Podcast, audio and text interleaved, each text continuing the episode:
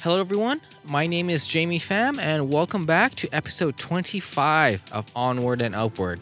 Today, I want to talk about how I am learning to change myself first before doing anything else.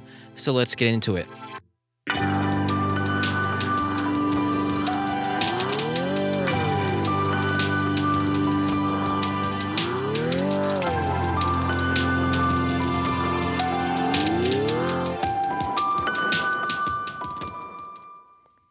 We often look to change the world and those around us. While they are great aspirations, we forget to look at ourselves first. No one no one is perfect. We all have our own problems and demons we are battling every day, so why do some of us turn the other cheek? Don't get me wrong. It's good to help our fellow men and women, but is it worth it if it comes at the expense of our own life and sanity. Whenever there is a celebrity suicide, everyone reposts a suicide hotline and tell people to get help if they are they are quote unquote suffering.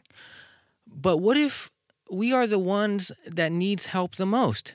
I guess I can really only speak for myself from experience because there are many times where I put other people ahead of myself and that hurts me in the long run.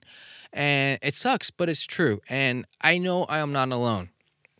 I've become the de facto go to guy in our family when someone needs help with something. My mom is the youngest of seven children, but she is pretty much the one that takes care of everyone in the family when someone needs something.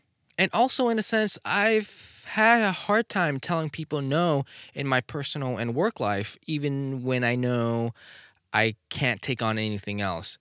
It's definitely a character flaw that I've developed in my adulthood because it definitely hinders my work and my mental health. I would love to help out everyone around me, but I know I am not capable of doing that. And I've come to realize that recently. I've started to let things go and, more importantly, not take on anything I know I can't put 100% of my efforts into. It's been a slow process, like I said, because I always want to help people out, but I am starting to embrace it. And, and surprisingly, I felt much better with the things on my plate. I don't have to worry about the things outside of my control anymore. And going back to a past episode, I force myself to take a break if I have to. I don't really need to run myself into the ground. Working hard is not a badge of honor. Just because you work 18 hours a day doesn't mean you're better than someone else that only works like eight hours a day.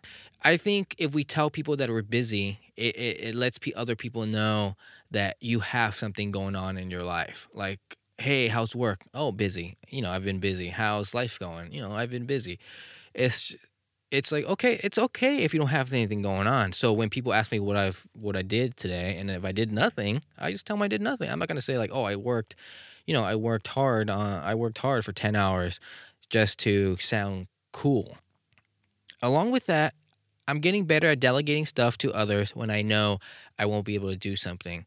It takes time but I'm finally finally heading down the right path.